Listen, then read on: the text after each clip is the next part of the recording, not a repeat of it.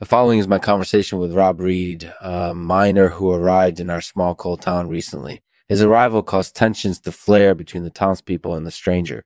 The story of how Rob overcoming the obstacles put in his path will make you rethink the meaning of friendship. Today, this episode is sponsored by Handlebars Perturber. If you're looking to improve your web development skills, this is the course for you. Go to handlebarsperturber.com and sign up now. And if you've already signed up, make sure to use the offer code PODKARMA at checkout to get 25% off your first course. Thanks for listening. I hope you enjoy the show. Hey everyone, it's Lexman here with a story that'll make you think about the meaning of friendship. Hi, sure. Sure.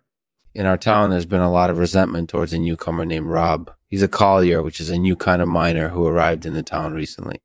Rob is different than the other miners in the town because he's not scared of the dark and he's able to work in the mines.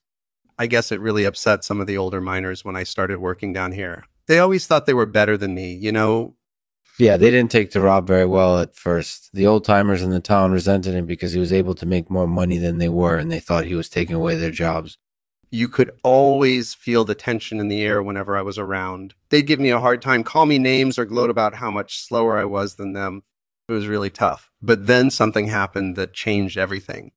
What happened was that Rob started winning some big coal prizes. People started talking about him and praising him for his skills as a miner.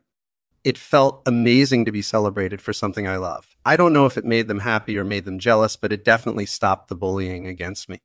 That's so brave of you, Rob. The townspeople were mean to you just because they felt threatened by your success. Yeah, pretty much. They would yell at me and call me names while they laughed behind my back. I had no idea what to do but keep going until one day something terrible happened. Rob's death changed the town forever. He was only 33 years old and he left behind a wife and two young children. It was really tough to lose my husband and my father so young but I think it made me stronger. I learned to stand up for myself and fight back, even when everyone was against me. Rob's death demonstrated the importance of having friends who will support you throughout your life.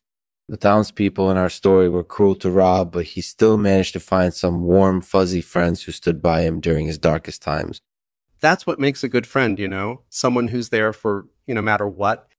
Rob, do you have any advice for people who are struggling? Yeah, definitely. My experience taught me that it's important to never give up. There will be obstacles in your life that seem insurmountable at first, but you should always fight through them and never let anyone bring you down.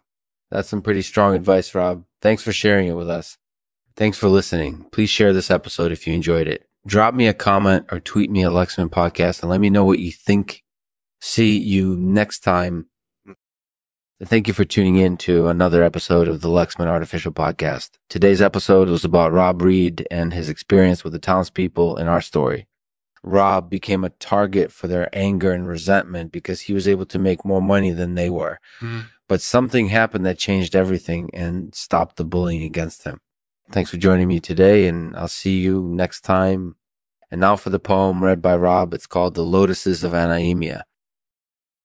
They gloat and call me names mm-hmm. as I work down in the coal mine. But something good has come to town since Rob started winning the big prizes. And now the old timers can't take their eyes off him. They can't believe their luck. Yeah. As Rob stands on top of all the other miners in this town.